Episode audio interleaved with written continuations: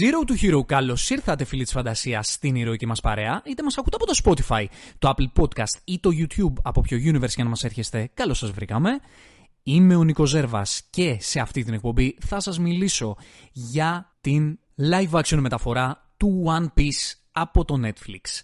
Στην αρχή θα πούμε κάποια γενικά πράγματα χωρίς spoilers για όσους δεν έχετε δει ακόμα τη σειρά. Μετά θα πιάσουμε κάποια πράγματα επιμέρους με spoilers για να μιλήσουμε και συγκεκριμένα για έναν έναν τους ήρωες.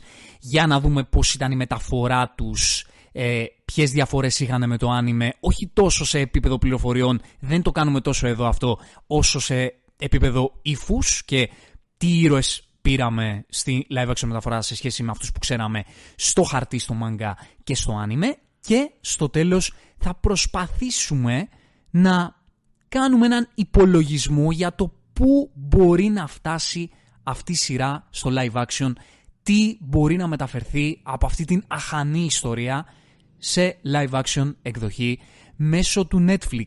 Σήμερα μιλάω μόνος μου, δεν μπόρεσε η Μαριλένα να είναι μαζί μας θα έχει πολύ ενδιαφέρον η γνώμη της επειδή δεν είναι φαν του άνιμε, δεν το παρακολουθεί, δεν ξέρει τα γεγονότα.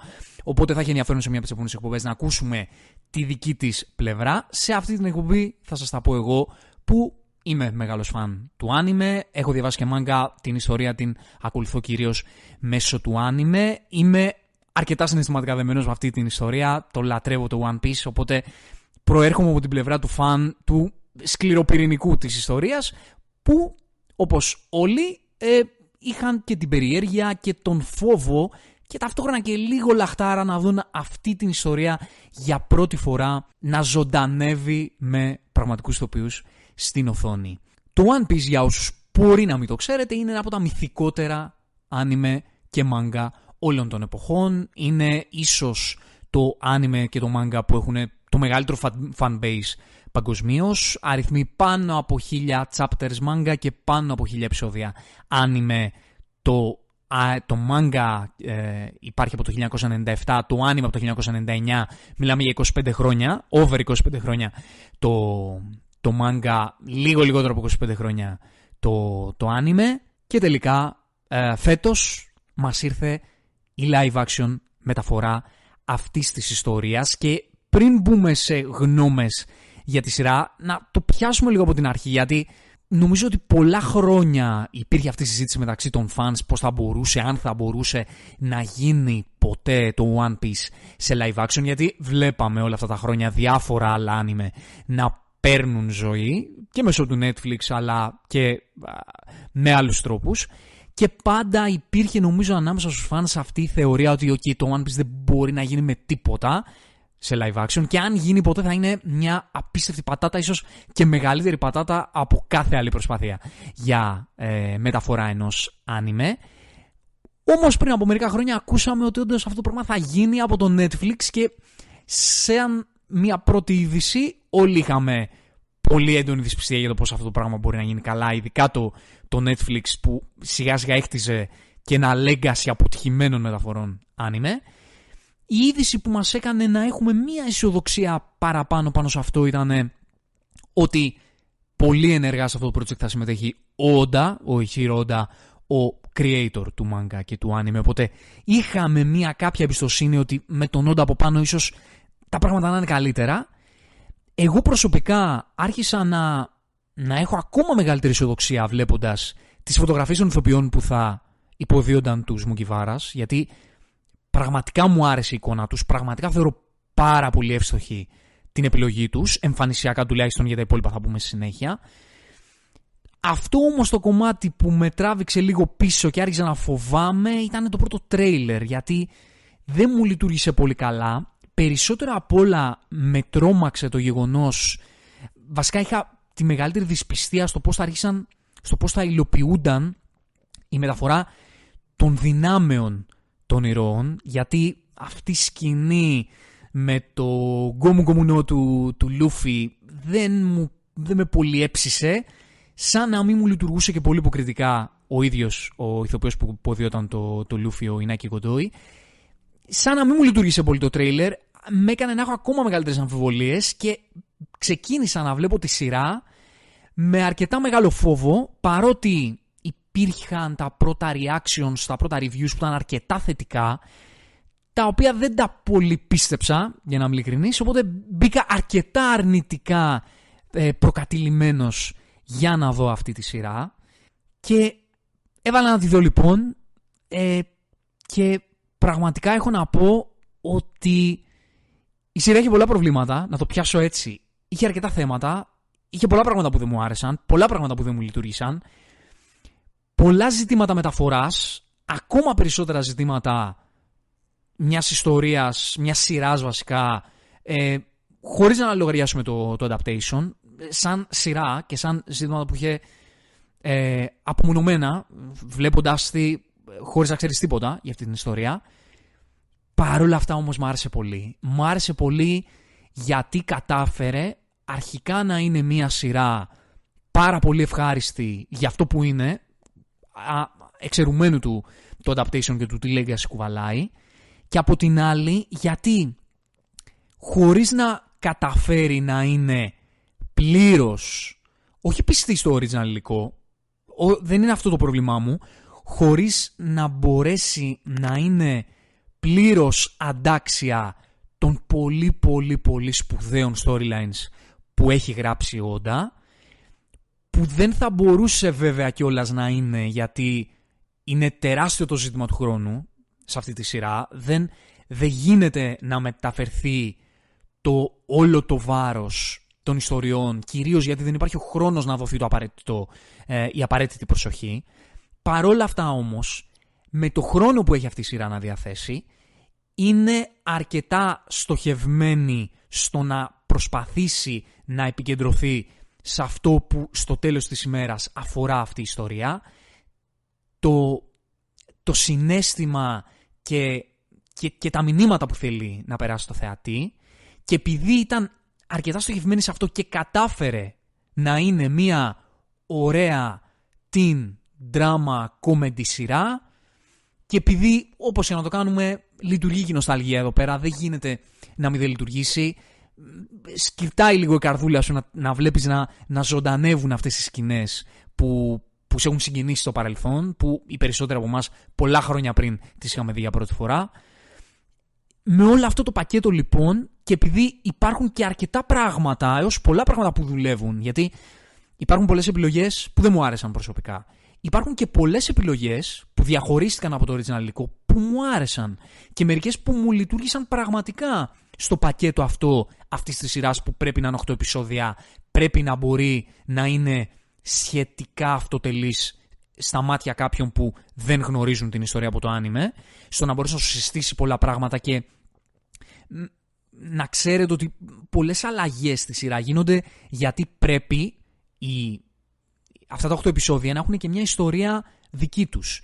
Γιατί όταν έγραφε ο Όντα δεν έγραφε με τη λογική ότι okay, αυτό το arc πρέπει να είναι πολύ αυτόνομο. Έγραφε με τη λογική ότι αυτό το πράγμα συνεχίζεται και συνεχίζεται και πολλά πράγματα θα απαντηθούν στο μέλλον και πολλά πράγματα ανοίγουν αλλά ε, μπαίνει πολύ αέρας μέσα έτσι ώστε να, να ξετυλιχθούν στη συνέχεια. Εδώ πρέπει αυτά τα 8 επεισόδια να είναι κάπως αυτόνομα και να έχουν μια αρχή, μια μέση και ένα τέλος. Οπότε πολλές επιλογές έγιναν με βάση αυτή την κατεύθυνση και νομίζω ότι μου λειτουργήσαν πάρα πολύ ε, οι αλλαγές που έγιναν έτσι ώστε αυτή η σεζόν να μπορέσει να έχει ένα δικό της storyline με αρχή, μέση και τέλος.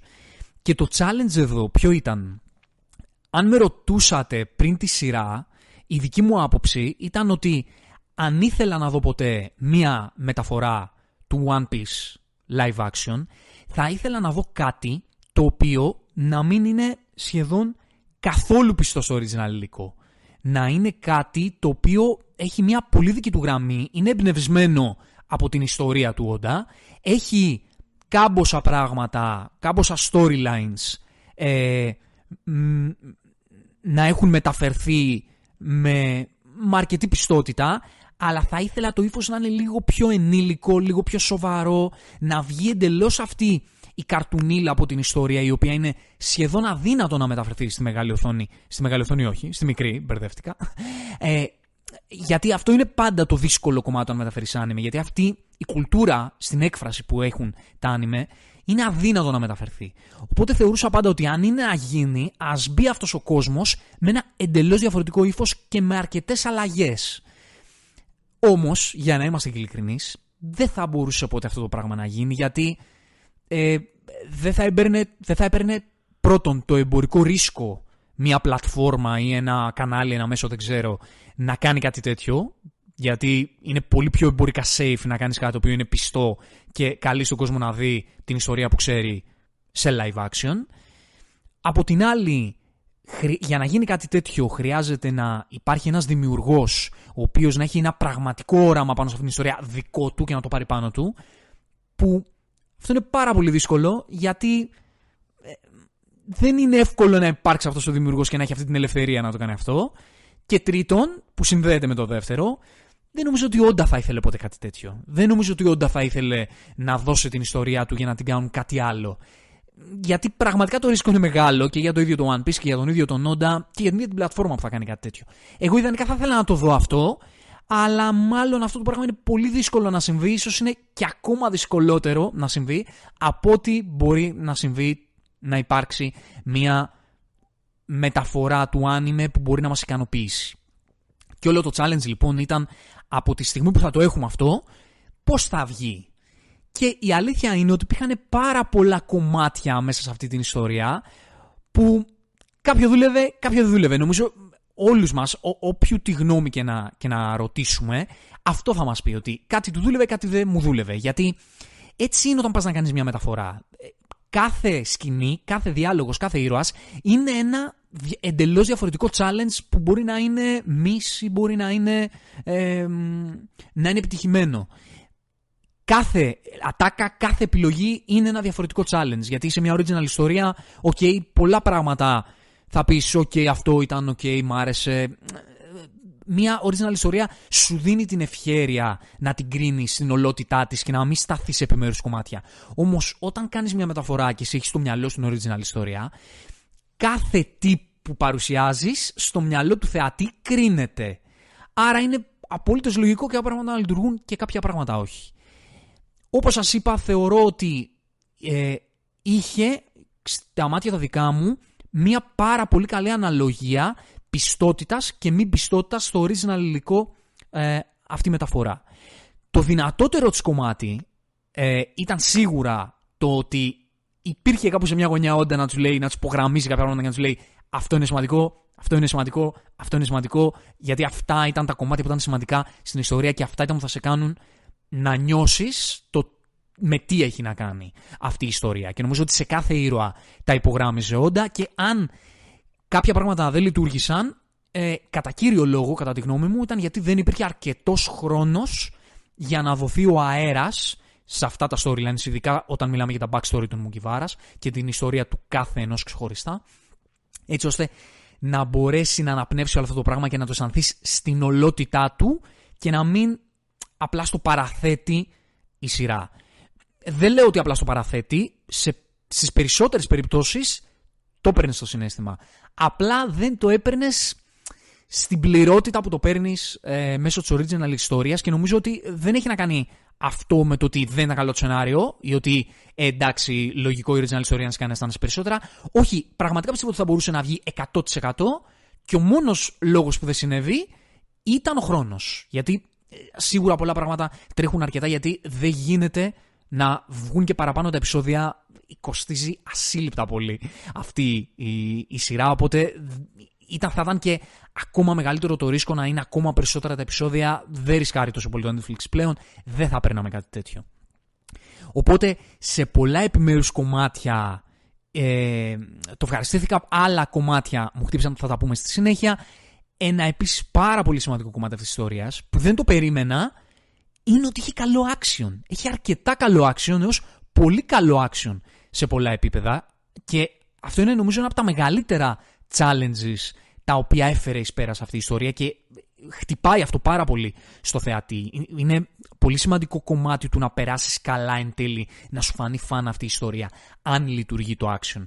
Και εδώ πέρα λειτουργήσε πολύ καλά και παράλληλα, αυτό το κομμάτι που με φόβησε από το τρέιλερ και εν τέλει μου λειτουργήσε πάρα πολύ, είναι ότι τα, όλα τα ψηφιακά ας πούμε όχι όλα. Τα περισσότερα ψηφιακά ήταν πάρα πολύ επιτυχημένα και οι δυνάμεις βγήκαν των ηρώων, εννοώ, τα abilities τους, ε, τα μαχητικά, βγήκαν πολύ καλά. Δηλαδή και στους Μουγκιβάρα το είδαμε αυτό, θα, μπούμε, ε, με, θα πούμε λεπτομέρειες στη συνέχεια. Και στους villains λειτουργήσε αρκετά καλά. Οπότε ήταν επίσης ένα πάρα πολύ σημαντικό κομμάτι και κλείνοντας έτσι με τα γενικά να πω ότι αφενός ήταν η παραγωγή, τα λεφτά της δηλαδή βγήκαν, το στυλιζάρισμα, η σκηνογραφία, τα σκηνικά ήταν υπέροχα, πραγματικά υπέροχα. Δεν έχουν όλα τα adaptations των άνιμε αυτή την πολυτέλεια, αυτή η σειρά είχε την πολυτέλεια και φάνηκε πολύ πλούσια στο μάτι. Η σκηνοθεσία ήταν καλή. Εμένα μου άρεσε αρκετά. Υπήρχαν αυτές οι επιλογές. Πολλοί είπαν για αυτά τα κοντινά. Είχε πάρα πολλά κοντινά. Καταλαβαίνω γιατί έγινε. Θα, θα το απαντήσω στη συνέχεια. Ε, αλλά ε, σαν σύνολο μου έβγαλε έναν πλούτο και, και, και η σκηνοθεσία. Και υπήρχαν πραγματικά πλάνα τα οποία ήταν πάρα πολύ όμορφα. Υπήρχαν κάποια πλάνα που αφορούσαν κάποιες πολύ συγκεκριμένες σκηνές, οι οποίες είναι πολύ σημαντικές στο άνιμε και στο μάγκα και λίγο πώς δόθηκαν μπορεί λίγο να μου κλώτσισε. Γιατί, okay, υπάρχουν δύο-τρεις σκηνές σε αυτή τη σειρά που εμείς που βλέπουμε το άνιμε και όσοι διαβάζουν και το μάγκα που είναι πολύ legendary και θέλαμε να τις δούμε να, να το πάρουμε όλο βρε παιδί μου ίσως δεν το πήγαμε και όλο όλο και ίσως σε κάποιες σκηνές από αυτές κάποια πράγματα ψιλοκλωτσάγανε σε επιλογές που είναι και λογικό γιατί έρχεται αυτό το challenge που λέγαμε πριν πόσο πιστός να είσαι πόσο ακριβώς από την καρτουνίλα να βγάλεις πού να βάλεις φρένο ε, όπως είπα θεωρώ πολύ καλή την αναλογία σε κάποιες στιγμές ψιλοξέφευγε και αυτό θα το απαντήσουμε στα, στα spoilers. Οπότε η σκηνογραφία μου άρεσε πάρα πολύ. Η σκηνοθεσία μου άρεσε πολύ. Οι διάλογοι ήταν αρκετά καλοί. Μου άρεσαν. Ε, υπήρχαν πάλι, θα το πάω εκεί, υπήρχαν κάποιες συγκεκριμένες ατάκες που θα τις ήθελα, που υπάρχουν στο original υλικό, εδώ δεν υπήρχαν. Θα τις ήθελα ίσως... Ε, θεώρησαν ότι στο πλαίσιο το, το δικό τους δεν θα λειτουργούσαν ή θέλανε κάτι να το βάλουν μετά, δεν ξέρω. OK okay, όμως, μου άρεσαν αρκετά οι διάλογοι. Ε, στο επίπεδο του adaptation ε, μου λειτουργήσαν. Μου άρεσε το theme, μου άρεσε πολύ το καινούριο theme. OK, okay, θα πει κάποιος είναι αρκετά generic, πειρατικό, fantasy, okay. Νομίζω ότι εμένα μου κόλλησε πάντως. Μου άρεσε και ό,τι παιχνίδισμα υπήρχε με την original μουσική της ιστορίας επίσης μου άρεσε πολύ και μου άρεσε ε, νομίζω ότι αυτό που, που συμπληρώνει λίγο το όλο κομμάτι της μεταφοράς είναι ε, ένα στιγμιότυπο που ξεκινάει με το We Are. Είναι ένα μικρό spoiler αυτό και συγχωρέστε με. Ε, δεν έχουμε μπει ακόμα στα spoilers. Που ξεκινάει σε ένα κομμάτι με το We Are, το intro του, της πρώτης σεζόν του, του One Piece από το, από το anime και μετά αλλάζει, γίνεται αυτό το mix και καταλήγει στο theme της, ε, της live action σειράς που υπάρχει αυτό το πάντρεμα σαν να λέει στο θεατή, OK, προερχόμαστε από εκεί, αλλά εν τέλει, παρότι έχουμε πολλά κοινά σημεία, καταλήγουμε να είμαστε κάτι δικό μας. Και αυτό το κάτι δικό μας, για να κλείσω εν τέλει το non-spoiler κομμάτι, στο, στο μυαλό το δικό μου τοποθετείται ότι εν τέλει όντως ήταν κάτι άλλο. Εν τέλει δηλαδή όντως υπήρχε ένα ύφος σε αυτή την ιστορία δικό της. Και το πάντρεμα μπορεί να μην ήταν αυτό το ενήλικο, το πολύ σοβαρό που θα είχα εγώ στο μυαλό μου σαν ιδανικό ύφος μεταφοράς του One Piece. Αλλά αυτό που έκανε το Netflix και νομίζω ήταν το χαρτί που κέρδισε την παρτίδα, έχω την αίσθηση, ήταν ότι είπαν τι μπορούμε να κάνουμε καλά σαν πλατφόρμα, τι έχουμε μάθει να κάνουμε καλά. Ε, έχουμε μάθει να κάνουμε καλό την comedy drama. Οπότε με τι μπορούμε να παντρέψουμε αυτή την original ιστορία για να βγει θετικά, για, για να πετύχουμε αυτό το adaptation, πάμε να κάνουμε μια live action μεταφορά που σαν ύφος θα είναι το comedy, την netflixιακό δράμα που έχουμε συνηθίσει στους fans και εν τέλει αυτό είναι που πάει και καλά στην πλατφόρμα μας. Και είναι ξεκάθαρο ότι η σειρά καταλήγει να είναι την comedy, comedy fantasy drama. Και παίρνοντας τα scripts του, του Oda και την καρδιά αυτής της ιστορίας και με μια στιβαρή παραγωγή πλούσια, με τα λάθη και με τις αστοχίες που μπορεί να εντοπίσει ο καθένας και με αυτά που του λειτουργήσαν του ενός δεν του λειτουργήσαν του άλλου, με όλο αυτό το σύνολο πραγμάτων καταφέρνει να είναι κάτι που είναι πολύ πιστό, είναι κάτι δικό του, δηλαδή όσο επαναφέρω αυτή την ιστορία στο, στο μυαλό μου και έχω ξαναδεί και κάποια επεισόδια, καταλήγω στο ότι ναι, είναι κάτι δικό του. Δεν είναι κόπια του, του, της original ιστορίας και είναι φαν και είναι όμορφο, είναι ωραίο. Δηλαδή είναι ένα πακετάκι που έχει θέματα αλλά είναι όμορφο. Και άμα αγαπάς αυτή την ιστορία, θα βρεις τρόπο να το αγαπήσεις και αυτό. Οπότε, ε, κλείνοντας, οι εντυπώσεις μου είναι θετικές. Θέλω πολύ να δω επόμενη σεζόν. Το χάρηκα, συγκινήθηκα αρκετά ε, βλέποντάς το και για ομούς λόγους νοσταλγίας, αλλά και επειδή πήρα και κάποια πραγματάκια νέα, φρέσκα από αυτή την ιστορία πάνω στην ιστορία που, που, που αγαπάω και που αγαπάτε και εσείς πιθανότατα. Οπότε ε, είμαι ευχαριστημένος, πέρασα πάρα πολύ ωραία, πήρα συνέστημα, πήρα όμορφα πράγματα και ε, ε, προσδοκώ επόμενη σεζόν θα πούμε στο τέλος τι μπορούμε να περιμένουμε από την εξέλιξη αυτής της ιστορίας. Αυτά χωρίς spoilers και πριν πάμε στο κομμάτι των spoilers να σας θυμίσω ότι αν θέλετε να συνεχίσετε να ταξιδεύετε με την ε, ηρωική μας παρέα και αν θέλετε εν τέλει να μας στηρίξετε και όλας να μας δώσετε λίγο από το χάκι σας μπορείτε να το κάνετε με ένα subscribe στο κανάλι μας στο YouTube μπορείτε να το κάνετε να μας ακούτε από το Spotify με ένα follow εκεί και βεβαίως αν θέλετε αν το έχετε ήδη κάνει και θέλετε να μας δώσετε και μία παραπάνω στήριξη, μπορείτε να πατήσετε ένα like στο βίντεο που βλέπετε. Μπορείτε να κάνετε ένα rate στο, στο κανάλι μας στο, στο Spotify.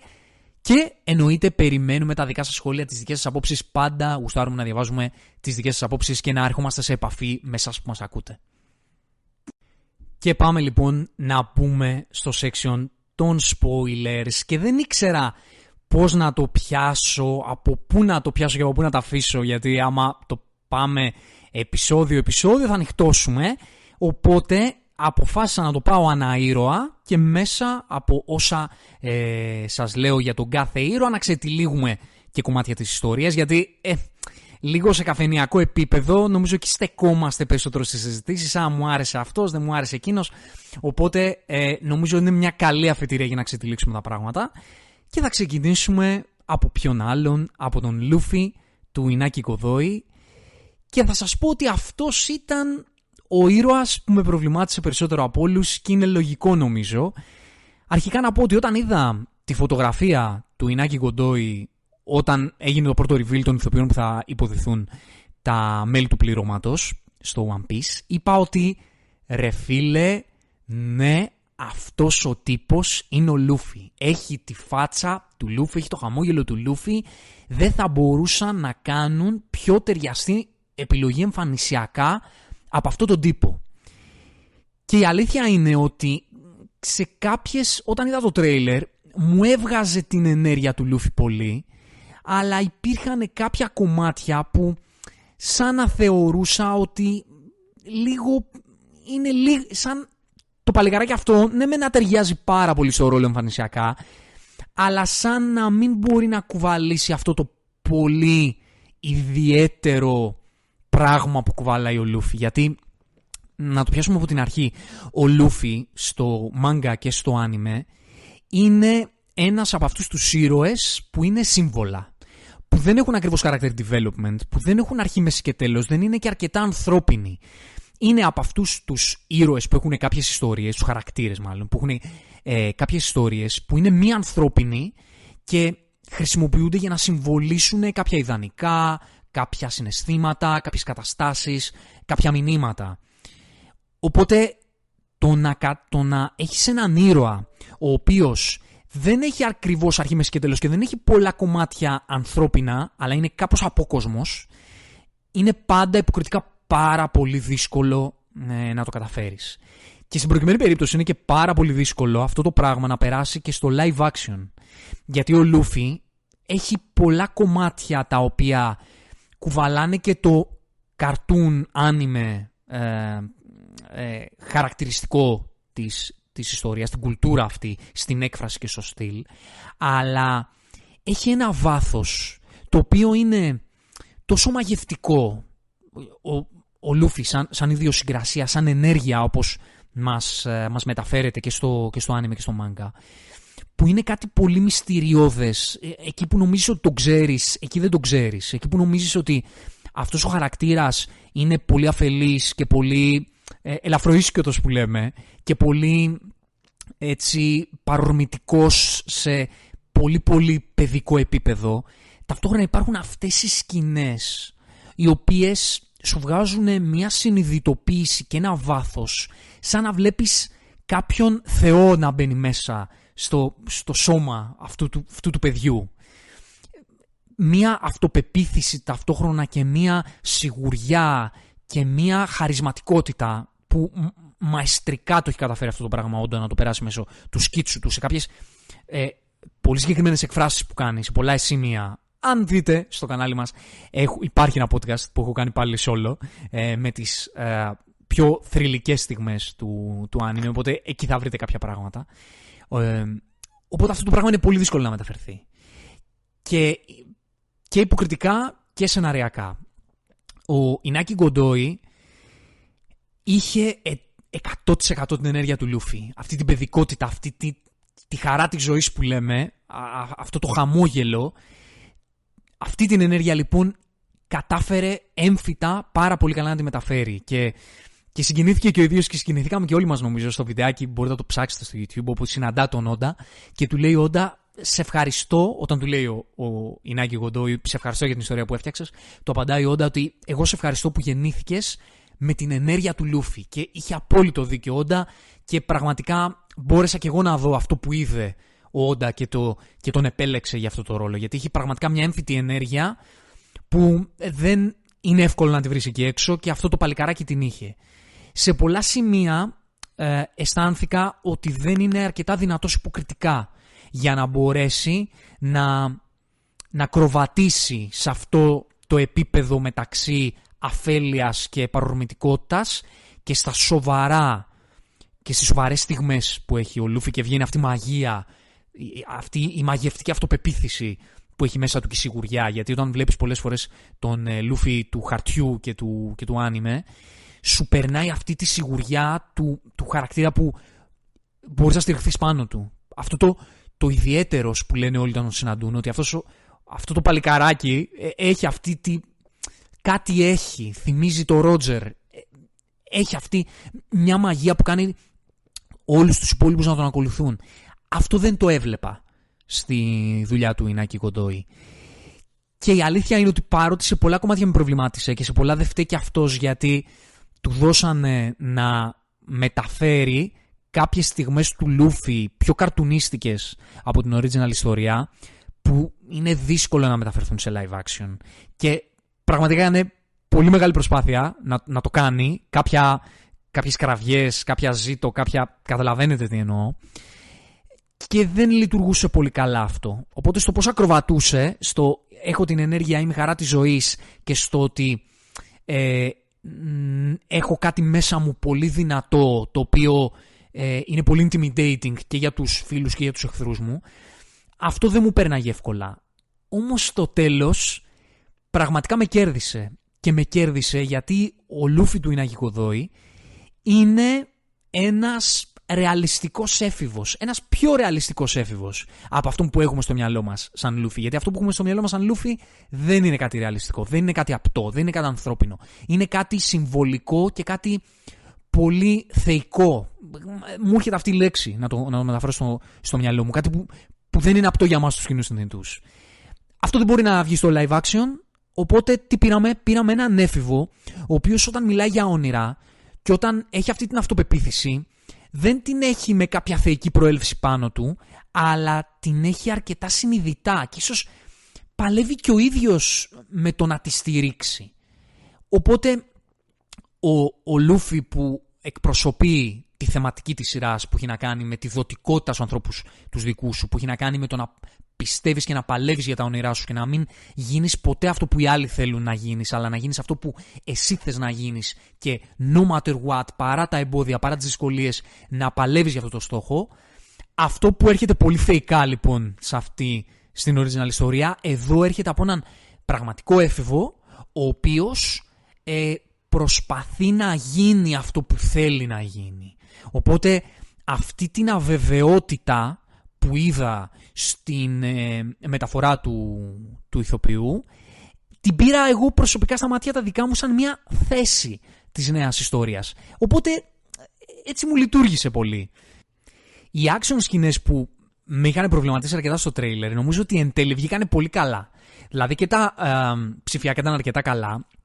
Υπήρχαν μία-δύο περιπτωσούλες που λίγο το στήσιμό τους στο action μου έβγαζε κάτι λίγο, δηλαδή σαν να μην τον πιστεύω πολύ στις σκηνές που κάνει εκείνη τη στιγμή, αλλά στο σύνολο ήταν πολύ, ε, πολύ καλό το action. Ε, εκεί λίγο με την Άλβιντα η πρώτη σκηνή που υπάρχει στο τρέιλερ δεν θα έλεγα ότι με έπεισε 100%. Ε, μ' άρεσε πάρα πολύ η σκηνή με τον Μόργαν. Γενικά όλο το σε σε αυτό το action ήταν από τα πολύ δυνατά και επειδή ήταν και στην αρχή της ιστορίας προσωπικά μου έδωσε πολύ boost για να την πιστέψω αυτή τη σειρά και να με κάνει attached γιατί ε, ήταν και τα ψηφιακά και το action ήταν πολύ ωραία. Εντάξει, υπήρχαν κάποια μικρά ατοπιματάκια, ίσως εκεί που σπάει το, το ξύφος του Ζόρο, θα πούμε μετά για το Ζόρο. Ε, ή λίγο αυτό ίσως λίγο χτύπησε, αλλά γενικά οι σεκάνς που, που χρησιμοποιεί, που μπήκε μέσα ο, ο Luffy Action ήταν αρκετά θετικές. Ε, μία ακόμη που δεν μου άρεσαν η πρώτη μάχη με τον Arlong δεν υπάρχει στην original ιστορία. Δεν μου άρεσε και πολύ αυτή η επιλογή να πω την αλήθεια. Δεν μου λειτουργήσε τόσο ούτε και στο κομμάτι της ιστορίας σαν ιστορία. Γι' αυτό ήταν, είναι που σας είπα πριν ότι υπάρχουν κάποια κομμάτια που δεν έχουν κάνει τόσο με το adaptation, αλλά έχουν να κάνουν με την ιστορία σαν ιστορία. Και το κομμάτι το συγκεκριμένο της πρώτης συνάντησής τους δεν μου άρεσε και τόσο. Ήταν λίγο awkward εκείνη η, σκηνή. Και γενικά στις εκφράσεις του, του Λούφι υπήρχαν κριτζιές. Δεν μπορώ να πω ότι δεν υπήρχαν. Και στους διαλόγους υπήρχαν κριτζιές. Ε, αλλά νομίζω υπηρεσεί στο τέλος και η ενέργεια του ηθοποιού που ήταν πολύ ατόφια, πολύ original και ήταν και αυτός ο καινούριος δρόμος που χάραξε μέσα από τη δουλειά του για τον ήρωα του Λούφι που, που είδαμε έναν πραγματικό νέο άνθρωπο που παλεύει για τα όνειρά του και έχει αυτές τις αβεβαιότητες και όταν προσπαθεί να, να πατήσει τα πόδια του και να είναι αντάξιος του, του, του τίτλου του καπετάνιου Βλέπεις και εκεί μια βεβαιότητα γιατί ακόμα δεν το έχει χτίσει, δεν το έχει έτοιμο, δεν το έχει ως διαμαγείας σου όπως το έχει ο Λούφι στην original ιστορία, αλλά το παλεύει, το χτίζει. Οπότε μπορώ να πω ότι εν τέλει μου άρεσε. Μου άρεσε πολύ κιόλας, μπορώ να πω και θέλω να δω την εξέλιξή του. Ε, Επίσης να, να πω κιόλας ότι υπήρχαν ε, έτσι κάποια, κάποια σημεία όπως ας πούμε εμφανισιακά, δηλαδή όταν έχει τη, την original το original attire του, του Luffy, το πουκαμισάκι, το γυλεκάκι, το κόκκινο, το τζινάκι, έμοιαζε λίγο cosplay, αλλά νομίζω ότι όταν θα πατήσει και στην εξέλιξη της ιστορίας σε επόμενη σεζόν που ευχής έργο να έχουμε, και θα τον δούμε και με άλλες αμφιέσει όπως ήταν σε, σε ένα κομμάτι της ιστορίας με το Λουλουδένιο το, το Πουκάμισο. Εκεί μου λειτουργούσε και ακόμα περισσότερο γιατί αυτό το, το καθημερινό την με έπιθε περισσότερο γενικά σε όποια κομμάτια δεν ήταν αρκετά, δεν ήταν εντελώς κόπια του Λούφι του χαρτιού, ε, μου λειτουργούσε ακόμα καλύτερα. Και μπορώ να πω ότι μου άρεσε και αρκετά το πώς δόθηκε το backstory του. Ναι, OK, okay, υπήρχαν κάποιες επιλογές που θα μπορούσαν να ήταν λίγο κάπως καλύτερες. Δεν μπορώ να πω ότι το παιδάκι που έκανε το μικρό Λούφι μου άρεσε και εντελώς. Ε, πολλοί σχολίασαν το γεγονός ότι την πήραμε σπασμένη την ιστορία και όχι ολόκληρη. Ναι, θα λειτουργούσε καλύτερα να τη βλέπαμε μόνο κοπανιά. Η αλήθεια είναι ότι δεν θα λειτουργούσε σε επίπεδο σειράς. Θα ήταν λίγο κοιλιά, νομίζω, για κάποιους που δεν γνωρίζουν την ιστορία. Οπότε καταλαβαίνω την επιλογή αυτή. Και μου άρεσε και πολύ το πώς δόθηκε η σχέση του με τον Γκάρπ.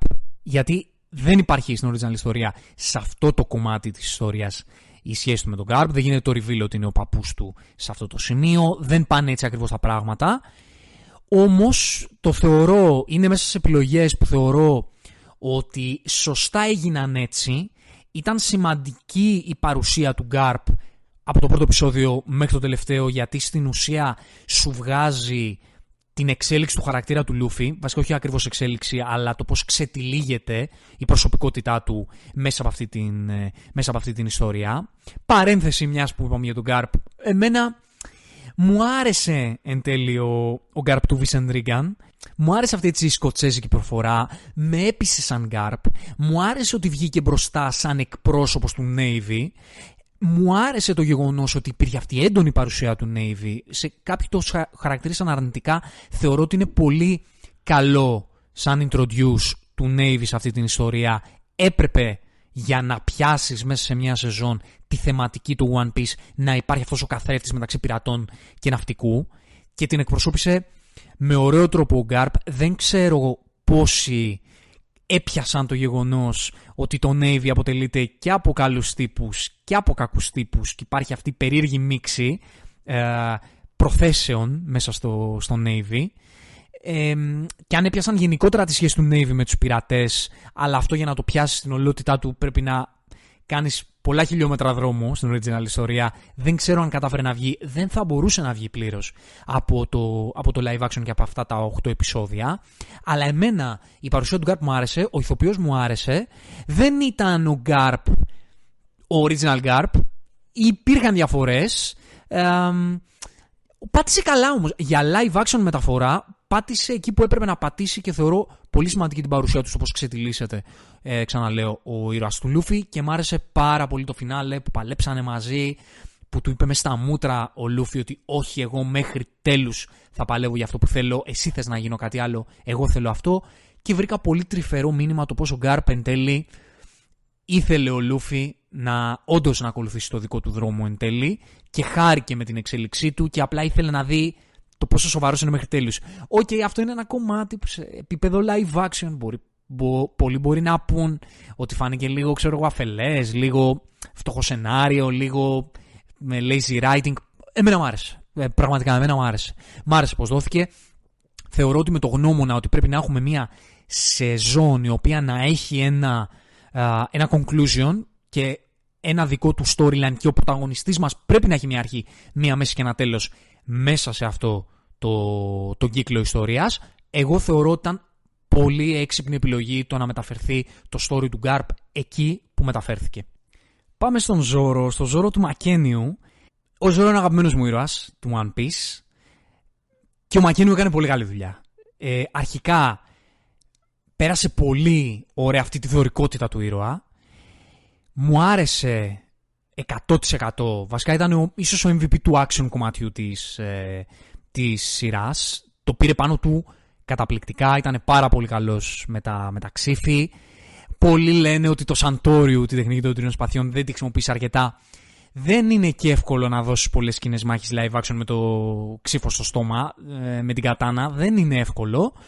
Εμένα μου άρεσε πάρα πολύ. Νομίζω ότι οι σκηνές του, οι action ήταν πολύ αντιπροσωπευτικές του ότι γίνεται καλή δουλειά στο action, οπότε μου άρεσε πολύ. Το backstory του ήταν τόσο όσο μου άρεσε, ίσως στο κομμάτι που δόθηκε στο όλο storyline ε, του shop με τον Κούρο, ε, ίσως να φάνηκε λίγο ξέμπαρκο και να μπήκε στο κομμάτι που προσπαθούσε να ανέβει εκεί το πηγάδι. Ναι, αλλά παρόλα αυτά νομίζω ότι πολύ συνοπτικά και γρήγορα γρήγορα και ουσιαστικά το backstory του και το από πού προέρχεται ο ήρωας αυτός πέρασε αρκετά καλά ε, και νομίζω ότι ήταν επίσης ωραία η θέση αυτής εδώ της ε, μεταφοράς γιατί και ο Ζόρο ναι μεν είναι κάπως πιο ανθρώπινος από τον Λούφι αλλά και αυτός έχει κάποια κομμάτια τα οποία είναι λίγο πιο καρικατουριστικά στο στυλ του. Και μου άρεσε εδώ που είναι λίγο πιο ανθρώπινος. Η μεταφορά στο πιο την επίπεδο μου άρεσε αρκετά. Το κομμάτι που ήμουνα πολύ μπερδεμένος και πολύ ντεμή-ντεμή για το κατά πόσο μου άρεσε έτσι όπως αποδόθηκε ήταν η σκηνή με το Μίχοκ, έτσι. Που είναι με τις αγαπημένες μου σκηνές σε όλο το One Piece. Γιατί α, μεταφέρει πολλά πράγματα για αυτή την ιστορία. Ξαναλέω ότι αν πάτε στην εκπομπή που κάναμε λίγο, ε, ένα, λίγες μέρες πιο πίσω με τις αγαπημένες μας στιγμές από το anime του One Piece. Εκεί υπάρχει μέσα και την εξηγώ αρκετά την αναλύω τη σκηνή αυτή. Ε, εντάξει, εδώ υπήρχαν λίγες κάποιες επιλογές οι οποίες ήταν έτσι και έτσι. Δηλαδή το γεγονός το που έγινε, που τοποθετήθηκε η μάχη, το πώς έγινε το arrange με το Mihawk. Ε, ήταν λίγο έτσι και έτσι. Ακόμα και η απόδοση ήταν λίγο έτσι και έτσι. μου άρεσε πως το έδωσε ο Μακένιου. Αυτό που μου έλειψε πολύ ήταν η τελευταία ατάκα του, του Ζόρο στην original ιστορία που δεν ξέρω γιατί ακριβώς δεν μπήκε. Θα ήθελα πολύ να μπει. Ε, ίσως θέλει να το κάνω λίγο πιο ανθρώπινο, λίγο πιο ρεαλιστικό και αυτό ήταν το challenge που κάπου, OK, okay, είδα πώς μπορεί να βγει λίγο πιο ρεαλιστικά αυτό και κάπου λίγο μου έλειψε ε, κάπως από το vibe της original ιστορίας. Η τελευταία ατάκα που λέει στο, στο Λούφι έχεις κανένα πρόβλημα με αυτό βασιλιά των πειρατών. Δηλαδή το πώς αυτή την ατάκα στην original ιστορία ενώ μέχρι εκείνο το κομμάτι ψιλοδουλεύει το Λούφι σε εκείνη τη στιγμή πραγματικά του, του λέει, τον χρίζει τον βασιλιά των πειρατών για εκείνον.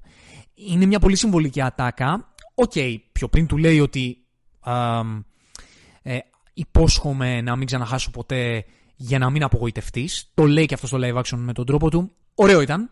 Βλέπαμε και έναν Λούφι με λίγο διαφορετικές αντιδράσεις, πιο ανθρώπινες, λογικό. Υπήρχε και αυτή η συνομιλία μετά, όταν ε, έτσι συνήλθε. Οπότε αυτό ήταν ένα έξτρα κομμάτι. Δεν θα πω ότι με χάλασε. Δεν θα πω ότι με χάλασε, OK, okay, βγήκε. Αλλά για να δώσω την πάσα στον εαυτό μου και να πάω στον, ε, στον Μίχοκ, να πω ότι ο Μίχοκ μου άρεσε πάρα πολύ. Νομίζω ότι ήταν μία από τις πιο ωραίες μεταφορές σε, στο επίπεδο ότι ήταν πραγματικά πάρα πάρα πολύ μπάντα και cool το στήσιμο του live action Mihawk από το Steven John Ward. Η σκηνή, ε, η, η, πρώτη όπου μας εμφανίζεται για πρώτη φορά ε, ήταν φανταστική, το πως κάνε δίπλα του οι, οι βόμβες και εκείνος δεν χαμπαριάζει. Γενικά το vibe του Mihawk το έβγαλε καταπληκτικά το τι είναι ο Mihawk στην, ε, στην original ιστορία. Και OK, okay, στην original ιστορία μπορεί στη σκηνή εκείνη με το Ζόρο να είναι και λίγο ακόμα πιο sympathetic με το πλήρωμα και να λέει και ότι ωραία ομάδα βρε παιδιά εσείς εδώ και να τους δίνει λίγο τα εύσημα παραπάνω. Στο live action είναι λίγο πιο απόμακρος και με αυτό το πολύ snob ύφος τους λέει OK okay, συνεχίστε την ιστορία σας. Μου άρεσε και αυτή η εκδοχή πολύ. Από τα highlights νομίζω της live action μεταφοράς ο Μίχοκ μου άρεσε πολύ. Και πάμε στην αμή της Emily Rudd όπου η Emily Rudd πραγματικά νομίζω ότι κάνει μία, όχι μία, κάνει την καλύτερη υποκριτική δουλειά από όλους σε αυτό το live action. Τις δραματικές στιγμές, οι οποίες είναι πολύ σημαντικές και πολύ βαριές στην original ιστορία, τις κουβαλάει καταπληκτικά. Όλο το storyline της εμένα με έπεισε και υπήρχαν όλα τα highlights της original ιστορίας βγήκαν έτσι όπως έπρεπε να βγουν. Όχι, το μόνο που έλειπε από, το, από, το, από τη δική της ιστορία ήταν το κομμάτι ότι οι χωρικοί γνώριζαν τη για τη θυσία της. Υπήρχε δηλαδή και ένα ακόμα επίπεδο σεναριακό σε αυτό το storyline. Εδώ δεν υπήρξε... Μπορώ να καταλάβω ότι έγινε λίγο για να ελαφρύνει η ιστορία και να γίνει λίγο πιο, α, λίγο πιο απλή. Για να μην το μπερδέψουν ακόμα περισσότερο το πράγμα. Γιατί, οκ, ναι, τα σενάρια του Όντα έχουν πολλά επίπεδα και πολύ βάθος. Οπότε εδώ ήθελα να απλοποιηθεί λίγο το καταλαβαίνω, το καταλαβαίνω αρκετά, αλλά εδώ είδαμε μία Νάμι η οποία ναι μεν είναι όσο δυναμική είναι και στην original ιστορία η Νάμι, μου άρεσε όμως αφενός ότι την κάνανε λίγο πιο μαχητική, που δεν υπάρχει στην, ε, στην original ιστορία αυτό το τόσο μαχητικό κομμάτι της Νάμι και μου άρεσε. Μου άρεσε πολύ αυτή, αυτή έτσι η αφετηρία της που υπάρχει στην original ιστορία που λίγο τους κοροϊδεύει του, τους υπόλοιπους και, και είναι και εχθρική προς τους πειρατές γενικότερα λόγω του Άρλονγκ οπότε τους βλέπει και έτσι με μια απόσταση και ο τρόπος με τον οποίο έγινε η μεταφορά της από αυτή την αφετηρία στο να γίνει ένα με το πλήρωμα και να ανοίξει την καρδιά της στο να αποκτήσει φίλους και υπήρχαν και, και σεναριακά κομματάκια που μπήκανε ε, στο live action λιθαράκια, κάποιες συνομιλίες με το Ζόρο που μου έβγαλαν πάρα πολύ αυτό το teen drama που λέμε. Ε, είναι ένα storyline πραγματικά που θα μπορούσε να υπάρχει σε, μια, ε, σε ένα teen drama άλλο του, του Netflix. Η ηρωίδα που είναι έτσι δύσκολη και απομονωμένη και μοναχική και δεν εμπιστεύεται τον κόσμο και συναντάει κάποιους ανθρώπους στο διάβα της όπου την κάνουν να ξαναπιστέψει στη φιλία και στην αγάπη και στην ανθρωπότητα ε, με αυτόν τον ε, ευρύτερο τρόπο που μπορεί να το, να το λέμε στις μέρες μας. Οπότε αυτή η μεταφορά μου άρεσε πολύ. Το θεωρώ πολύ κερδισμένη παρτίδα το όλο storyline της, ε, της Nami. Ξαναλέω ότι η Emily Rand ήταν πάρα πολύ καλή και σε, αυτό το, σε αυτή τη μυθική σκηνή που είναι το, ο τρόπος που λαμβάνει το καπέλο από, από το Λούφι, ο τρόπος που ρουλιάζει το όνομα του Άρλονγκ και καρφώνει με το μαχαίρι το, το τατουάζ που έχει στο μπράτσο της. Ήταν πολύ συναισθηματική. Εκεί λίγο ο Ινάκη Γοδόη του Λούφι πάλεψε αρκετά για να, για να βγάλει αυτή την αυτοπεποίθηση στην έμφυτη που έχει ο Λούφι και να μεταπηδήσει από την αφέλεια στη σοβαρότητα. Ε, ήταν λίγο δύσκολο αυτό το κομμάτι. Νομίζω ότι σαν σύνολο δούλεψε εξαιρουμένης αυτής έτσι της καρτουνίλας που στο τέλος είχε με αυτή την κραυγή ότι ναι θα σε βοηθήσω που θα μπορούσε αυτό λίγο να, να γίνει χωρίς την καρτουνίλα, OK. Okay. Αλλά γενικότερα το storyline της, ε, της Νάμι μου άρεσε πάρα πολύ, ήταν τα κομμάτια τα που μεταφερθήκαν με πολύ επιτυχημένο τρόπο. Πάμε στον Σάνζι του Τάζ Σκάιλαρ. Νομίζω αυτή ήταν η μεταφορά των Μουγκιβάρα που έτσι λίγο δίχασε περισσότερο, μαζί και με τους που θα μιλήσουμε αμέσως μετά. Μου άρεσε πολύ, γιατί τι γίνεται τώρα εδώ; Εδώ έχουμε έναν ήρωα που έχει καταρχάς ένα gimmick στην original ιστορία που δεν μπορεί να βγει στο live action. Ειδικά σε μια ιστορία του Netflix που έχει να κάνει με το, την αδυναμία που έχει στο γυναικείο φύλλο. Αυτό εδώ έγινε πολύ πιο διακριτικά. Μου άρεσε πως έγινε. Ε, και μου άρεσε το κομμάτι που κράτησαν το τσιγάρο. Δεν το περίμενα να το κρατήσουν. Το κράτησαν. Μπορεί να πάτησε πόδι και ο, και ο Όντας αυτό το κομμάτι, του να κρατηθεί το τσιγάρο. Γιατί στην, ε, στη μεταφορά του άνιμε στην Αμερικάνικη εκδοχή δεν έχει τσιγάρο, έχει γλυφιτζούρι. Αυτό το κόψανε. Ε, λογοκρίθηκε. Εδώ το κράτησαν και ε, μου άρεσε πολύ που το κράτησαν. Το στυλάκι του μου άρεσε. Είναι λίγο διαφορετικό σαν ύφος από τον ε, Original Sanji. Είναι η φωνή του, ας πούμε, λίγο διαφορετική. Είναι πιο χαμογελαστός. Ε, υπάρχει το κομμάτι ότι μπαίνει πολύ γρήγορα γίνεται φιλαράκι πολύ γρήγορα με τους, ε, με τους Μουκιβάρας ενώ γίνεται με πολύ πιο διακριτικό τρόπο στην original ιστορία. Μου άρεσε μαχητικά. Είναι και ένας τύπος ο Τας Σκάιλαρ, άμα δείτε και λίγο από τα backstage, ο τρόπος που προπονούνταν είναι πολύ ντούκι, πολύ μαχητικός, ήξερε να το υποστηρίξει. Μου άρεσε πολύ και ήταν μεγάλο το challenge να βγει το backstory του, γιατί έχει ένα πολύ πολύ συναισθηματικό backstory και η σχέση του με τον Τζεφ είναι πάρα πολύ δυνατή. Ε, με συγκίνησε όταν είχα δει εκείνη τη, εκείνο το κομμάτι της ιστορίας στο άνιμε, με έχει συγκινήσει αφάνταστα πολύ. Οπότε περίμενα να δω πώς θα βγει εδώ και βγήκε αρκετά καλά. Απλά εδώ ήταν ένα από αυτά τα κομμάτια ιστορίας που ίσως θέλανε λίγο παραπάνω ανάσα για να το νιώσεις λίγο περισσότερο, ειδικά στη σκηνή που αποχωρίζεται το Τζεφ, που είναι μια πολύ συναισθηματική σκηνή. Αυτό, ας πούμε, το κομμάτι ήθελε λίγο σκηνοθετικά παραπάνω χρόνο. Γιατί με το που είχαμε αυτή την έκρηξη συναισθήματος που λέει το ευχαριστώ στον Τζεφ, ε, ταυτόχρονα είχαμε μετά να αλλάζει η σκηνή και να πάμε στο τουρουρούν, τουρουρούν, τουρουρούν, τι ωραία που περνάμε πάνω στο καράβι. Αυτό, ας πούμε, ήθελε λίγο παραπάνω χρόνο, αλλά όλο το storyline μου άρεσε, ο ήρωας μου άρεσε, ε, θέλω πολύ να τον δω και στη συνέχεια. Και έρχεται εδώ το κομμάτι της σχέσης του με το Ζόρο, που και αυτό έχει πολύ ενδιαφέρον. Γιατί στην αρχή μπορώ να σας πω ότι μου φάνηκε ότι ο τρόπος που θέλανε να μεταφέρουν αυτή την αντιπαλότητα και την έχθρα που υπάρχει ανάμεσα στο Ζόρο και το Σάνζι, το κάνανε λίγο επιτιδευμένα και σαν να μου μην λειτουργούσε. Δηλαδή σε φάση τι έχουμε στο χαρτί, ότι ο Ζόρο με το Σάνζι δεν τα πάνε καλά. Πέτα δύο ατάκες να, να τη λέει ο ένας τον άλλον απλά για να το έχουμε. Όμως ενώ δεν μου λειτουργούσε στην αρχή έτσι όπως χτιζότανε, μου άρεσε πολύ στο φινάλε της ιστορίας που του δίνει το πιάτο φαγητό ο Σάνζι του, του Ζόρο και κάτι πετάνε δύο ατάκες να την πει ο ένας τον άλλον και έχουν δύο χαμόγελα όταν τους βλέπεις που μου μεταφέρει αυτή την έχθρα του άνιμε που είναι αρκετά καρικατουριστική και δεν πολύ βγάζει νόημα αλλά είναι πολύ αστεία στο, στο μαγκα και στο άνιμε πραγματικά ήταν μια ωραία μεταφορά σε live action επίπεδο. Γιατί εδώ δεν είχες μια έχθρα η οποία είναι έτσι χωρίς λόγο, λίγο α, δύο τύποι που είναι απλά πολύ δυνατοί και απλά κοντράρονται για το ποιος είναι ο δυνατότερος.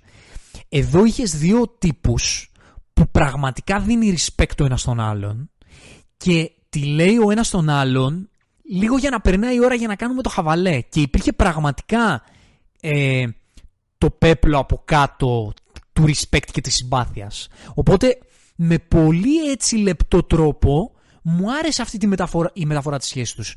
Ε, αυτή η νέα θέση για τη, για τη σχέση τους στο, στο live action. Οπότε και εκεί μπορώ να πω ότι είμαι πολύ ευχαριστημένος για να πάμε στον, ε, στον Usopp όπου και εδώ νομίζω ε, νομίζω ότι είναι ο ήρωας ο οποίος δεν η ιστορία του η original και η καρδιά της ιστορίας του έπασχε περισσότερο από όλους. Γιατί σε όλους το όνειρό τους και στο τι θέλουν να καταφέρουν εν τέλει πέρασε σε πολύ μεγάλο βαθμό. Με τον Ουσόπ νομίζω στην ιστορία του δεν πέρασε αρκετά καλά το κομμάτι του ότι είναι φοβητσιάρης γιατί η ιστορία του Ουσόπ πρακτικά αυτή είναι. Και ενώ όλοι έχουν κάποιο όνειρο πολύ συγκεκριμένο ε, τα μέλη του πληρώματος ο Ουσόπ δεν έχει κάτι συγκεκριμένο. Ο Ουσόπ λέει ότι θέλει να γίνει ένας ξακουστός πειρατής. Το οποίο είναι πολύ γενικό. Γιατί όλοι οι άλλοι έχουν κάτι συγκεκριμένο. Ο Λούφι θέλει να γίνει βασιλιάς των πειρατών. Κάτι πολύ συγκεκριμένο. Η Νάμι θέλει να έχει έναν χάρτη όλου του κόσμου. Πολύ συγκεκριμένο. Ο ε, Σάντζι θέλει να ε, ανακαλύψει το East Blue. Πολύ συγκεκριμένο. Ο Ζόρο θέλει να γίνει ο καλύτερος ξυφομάχος. Μοιάζει λίγο γενικό, αλλά αν νικήσει το Μίχοκ θα γίνει. Πολύ συγκεκριμένο κι αυτό. Ο Ουσόπ ε, θέλει να γίνει ένας ξακουστό πειρατής. Πολύ γενικό αυτό. Πρακτικά, άμα το σκεφτεί κανείς, στην ιστορία τώρα είναι ένας ξακουστό πειρατής. Είναι μέλος ενός από τα μεγαλύτερα πληρώματα στον κόσμο. Είναι λίγο γενικό. Από πού πηγάζει όμως αυτό, Πηγάζει από το arc του, το οποίο έχει να κάνει με το ότι είναι ο πιο δηλό από όλους τους ε, Μουγκιβάρα. Και αυτή η δηλία του δεν πέρασε και πολύ μέσα από την ιστορία στο live action γιατί νομίζω ότι δεν δόθηκαν αρκετές σκηνές στο να σεταριστεί αυτή η δηλία. Ναι μεν υπάρχουν οι σκηνές που, που λέει ότι δεν θέλω να τρέξω. Μεταφέρεται με ωραίο τρόπο το side story του ότι λέει ψέματα και δεν το πιστεύουν ε, οι χωρικοί. Αυτό μεταφέρεται ωραία. Αλλά νομίζω ότι την πραγματική καρδιά της ιστορίας του λίγο δεν τη μεταφέρει καλά το live action. Μένει λίγο πίσω παρότι πιάνει πολύ καλά το vibe του. Και αυτό είναι πολύ, πολύ σημαντικό. Ότι πιάνει τη, την ευθυμία του, πιάνει την παιδικότητά του, πιάνει αυτά τα κομμάτια και καταλήγει να είναι ένας φαν ήρωας, ένας συμπαθητικός. Ε, έχουν περάσει και τα κομμάτια που θέλει να είναι αυτός ο καπετάνιος κτλ είναι ευχάριστος. Απλά νομίζω ότι δεν έχει, είναι ο, ο ήρωας όπου η ιστορία δεν πιάνει ακριβώς την καρδιά της ιστορίας του. Να δώσω βέβαια 100% τα εύσημα στον ε, ηθοποιό που υποδύεται τον Κούρο, τον Αλεξάνδρ Μανιάτης. Ναι, καλά, καταλάβατε. Ο Κούρο είναι Έλληνας, έχει ελληνικές ρίζες ο ηθοποιός, όπως ήταν εξαιρετικότατος. Ε, και γενικά όλο το, το κομμάτι ε, με την Κάιλα μου άρεσε πολύ μπήκε και λίγο το horror. Δηλαδή, ήταν μια πολύ έξυπνη επιλογή αυτή για, το, για αυτό το κομμάτι της ιστορίας. Γιατί μπήκε και λίγο το πιο horror, fantasy κομμάτι, πολύ σκοτάδι. Έτσι, υπήρχε ένα μπαρτονικό ύφος στην όλη σεκάνες με τον Κούρο και την, και την Κάιλα και το πώς τους κυνηγούσε και το, και, και το πώς με, τα, με τις λεπίδες που είχε στα δάχτυλά του ε, τρυπούσε τον τοίχο για, για να την κυνηγήσει ήταν μια πολύ ενδιαφέρουσα επιλογή να μπει το horror κομμάτι εδώ στη, στη σειρά και να γίνει αυτό το horror team που το έχει και το Netflix και αρέσει στους πιτσιρικάδες. Οπότε όλη, όλο το κομμάτι αυτό της ιστορίας ήταν, ήταν πολύ θετικό και ο Ουσόπ πήρε το φυλάκι του από την ε, Κάιλα. Μεγάλες συζητήσεις σήκωσε και αυτό το φιλί. Ναι, η αλήθεια είναι ότι αυτό το φιλί ε, έρχεται λίγο σε αντίθεση με το ταξίδι του Ουσόπ και αυτόν έτσι το πιο το πιο πλατωνικό έρωτα που αισθάνεται για την Κάιλα, που είναι και κάτι λίγο πιο deep, έτσι όπως το έχει γράψει ο Όντα, από αυτό που πήραμε, το οποίο είναι κάτι λίγο πιο απτό, είναι ένα romance πολύ συγκεκριμένο. Αλλά OK, okay, Netflix θέλει να το δώσουν λίγο, να δώσουν ένα ρομαντικό χαρακτήρα λίγο πιο άμεσο στην, ε, στην ιστορία. Με τους Mugiwaras αυτά και μας μένει ο Σάνξ του Πίτερ Γκάντιοτ, όπου ναι, ο Σάνξ καλός ήταν, η αλήθεια είναι ότι ο Σάνξ είναι ένα πολύ μεγάλο κεφάλαιο, βρε παιδί μου, για το, για το One Piece. Και το σχέδιο του Όντα και η φωνή του ηθοποιού βγάζουν έναν αέρα τόσο κυριαρχικό και τόσο εμβληματικό που νομίζω ότι ο φίλος Πίτερ Γκάντιοτ είναι λίγο πιο καθημερινός σαν τύπος για αυτό το οποίο είχε ανα... έπρεπε να αναλάβει. Ναι, δεν λέω ότι ήταν κάπου κακός, σίγουρα δεν είναι κακός το οποίος ο άνθρωπος. Δεν ξέρω αν είναι ιδανικό cast. Νομίζω ότι στη συνέχεια της ιστορίας εφόσον θα υπάρξει θα μπορούμε αυτό να το, να το δούμε καλύτερα. Και πρέπει οπωσδήποτε να σχολιάσουμε εντάξει τον Άρλονγκ που μου άρεσε πάρα πολύ η δουλειά του McKinley Belcher. Μ' άρεσε καταρχάς πάρα πολύ η τελευταία σκηνή. Δεν άρεσε σε όλους. Μου άρεσε πολύ η τελευταία σκηνή μαγική με τον Λουφί. Ε, και τα ψηφιακά που χρησιμοποιήθηκαν μου, άρεσε, μου άρεσαν πολύ. Όχι, υπήρχαν αμήχανες στιγμές. Γενικά αυτές οι αμήχανες cringe στιγμές υπάρχουν διάσπαρτες σε όλη τη σειρά. Αλλά όπως σας είπα, κάθε σκηνή, κάθε ατάκα είναι και ένα challenge διαφορετικό ε, από το μηδέν. Οπότε σίγουρα πολλά πράγματα επιμέρους εκεί που όλα είναι καλά, κάτι θα ψιλοχτυπήσει. Η δουλειά του τύπου μου άρεσε πάρα πολύ και τα practical εφέ πάνω στον, ε, στο στήσιμο του χαρακτήρα μου άρεσαν. Οι ψανάνθρωποι μου άρεσαν ε, και επίσης πολλοί σχολίασαν αυτό το τη μουσικούλα, την ψηλό R&B generic που ακουγόταν στο Arlong Park. Εμένα μου άρεσε. Ε, μου φάνηκε αυτό το ψηλοανόητο χαριτωμένο αστείο και ταυτόχρονα εμένα ο Άρλονγκ μου έβγαλε αυτή την απειλή, παρότι δεν ήταν το πολύ ντούκι και πολύ, πολύ τεράστιος. να πούμε, να καταλήξουμε και στους ε, δύο φίλους από το ναυτικό, τον Γκόμπι και τον ε, Χελμέπο. Εντάξει, ο, ο Χελμέπο του Άινταν Σκοτ είναι καταπληκτικός. Θεωρώ ότι το παλικάρι έχει κάνει μια εκπληκτική μεταφορά της άνιμε αισθητικής στο live action. Καταπληκτικό cast, καταπληκτικός υποκριτικά. Ο Χελμέπο είναι υπέροχος, παρότι στην original ιστορία μου αρέσει πάρα πολύ το storyline του και η διαδρομή του. Λίγο μου τη σπάει να τον βλέπω και πραγματικά ο Άινταν Σκοτ θέλει να σε κάνει να στη σπάει, γιατί έτσι πρέπει και, και το κάνει, αλλά είναι τόσο καλός που τον απολαμβάνω πάρα πολύ σε αυτή τη, πάρα πολύ σε αυτή, σε αυτή τη σειρά. Και απ' την άλλη έχουμε τον Morgan Davis σαν κόμπι. Επίσης πάρα πολύ έξυπνο ε, το cast του κόμπι, γιατί και ο κόμπι είναι αρκετά καρτουνίστικος ιδιαίτερος στην original ιστορία. Η προσέγγιση εδώ που μοιάζει λίγο non-binary και έχει μια...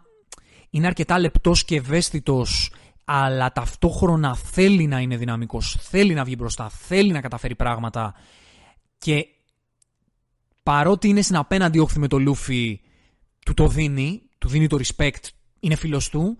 Αυτό, ε, ο τρόπος με τον οποίο ακροβατεί ο Morgan Davis εδώ μου αρέσει πάρα πολύ και είναι και ένα από τα πολύ αληθινά teen drama κομμάτια ε, της ιστορίας, το storyline του Kobe και είναι η απόδοση πάρα πολύ καλή. Ε, επίσης μου αρέσει. Για να καταλήξουμε στον GOAT στον MVP της ιστορίας. Όλοι ξέρετε ποιον λέω. Είναι έτσι. Είναι ο μπάγκι του Jeff Ward. Ρε Jeff Ward, χίλια μπράβο για, το, για τη δουλειά σου. Καταπληκτικός.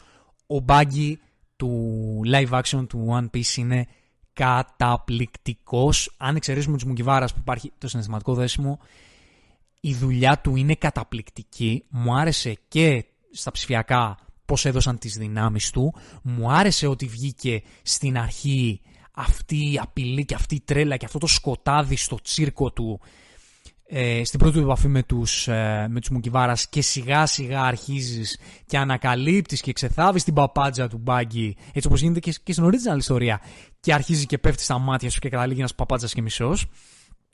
Όλο αυτό το κομμάτι και στο πώς είναι φαν ε, και, και στο πώς έχει και ένα βάθος γιατί έχει αυτή την έπαρση και έχει αυτή, την αγωνία του να βγει μπροστά και να, και να πείσει σαν μεγάλος και εξακουστός πειρατής. Όλο αυτό το κομμάτι περνάει καταπληκτικά. Υπέροχος Τζεβουάρντ, τέλειος μπάγκι. Ε, τον περιμένουμε στις επόμενες σεζόν να τον δούμε. Money money αυτά, μπορώ να πω άλλα χίλια πράγματα για τη μεταφορά, πολλά επιμέρους πράγματα, δεν θέλω να το κάνω ακόμα μεγαλύτερο. ίσως έχουμε την ευκαιρία κάποια άλλη στιγμή να πούμε και ακόμα περισσότερα πράγματα σε μία από τις επόμενες εκπομπές. Εννοείται περιμένω τα σχόλιά σας για όλα όσα είπαμε, τι ήταν αυτό που άρεσε σας, τι είναι αυτό που δεν σας άρεσε. Αν υπάρχει κάτι που σημαντικό που ξέχασα να, να, το, να αναφερθεί. Και για να κατακλείδα, πώς μπορεί αυτό το πράγμα να συνεχιστεί; Είναι δυνατόν να συνεχιστεί; Το κομμάτι της ιστορίας που είδαμε ήταν 45 περίπου επεισόδια άνιμε από τα 1070 κάτι που αυτή τη στιγμή που μιλάμε υπάρχουν στην ιστορία. Ε, το task είναι απίστευτα δύσκολο. Αν ήταν δύσκολο μια φορά να γίνει αυτό το πρώτο βήμα, είναι απίστευτα δύσκολο το πώς θα κυλήσει αυτό το πράγμα μετά. Δεν είμαι καθόλου αισιόδοξος ότι αυτή η ιστορία εν τέλει θα έχει ένα conclusion. Ναι, αυτή τη στιγμή που μιλάμε τα νούμερα είναι απίστευτα ε, στην πλατφόρμα του Netflix. Το πιθανότερο είναι να υπάρξει συνέχεια, τουλάχιστον σε μια δεύτερη σεζόν, γιατί ε, εντάξει, το έχει, την έχει τερματίσει σχεδόν την επιτυχία που θα μπορούσε να έχει μια σειρά στην πλατφόρμα, οπότε θεωρώ ότι η δεύτερη σεζόν θα υπάρχει. Αλλά μπορώ να φανταστώ ότι η δεύτερη σεζόν θα μας πάει και μέχρι την Αραμπάστα, περίπου. Ε, για να το πιάσουμε από εκεί και πέρα, δεν ξέρω, μιλάμε, χρειάζονται άλλες 7-8 σεζόν και με πολλά κομμάτια να κοπούν εντελώς για να φτάσουμε στο εδώ που είμαστε τώρα. 7-8 σεζόν σημαίνει να το πάνε του φέκι ε, η παραγωγή και να γυρίζουν, γυρίζουν, γυρίζουν. Μιλάμε για 15 χρόνια. Δεν μπορώ να φανταστώ στα 30 φεύγα του τον Ινάγη Γουδόη να παίζει το Λούφι. Δεν μπορώ να φανταστώ στα 45 της, γιατί είναι 30 χρονών σχεδόν τώρα η Έμιλι Ρουντ, να παίζει ας πούμε την, την Άμι μου φαίνεται απίστευτα δύσκολο να μπορέσει να ακολουθήσει το ρυθμό της πρώτης σεζόν μέχρι το τώρα, όχι μέχρι το που θα φτάσει κάποτε η ιστορία και ποιο θα είναι το φινάλε, μέχρι το τώρα. Το θεωρώ αδύνατον, οπότε αν είναι να συνεχιστεί σίγουρα θα αρχίσει να παρεκκλίνει αρκετά η, η σειρά.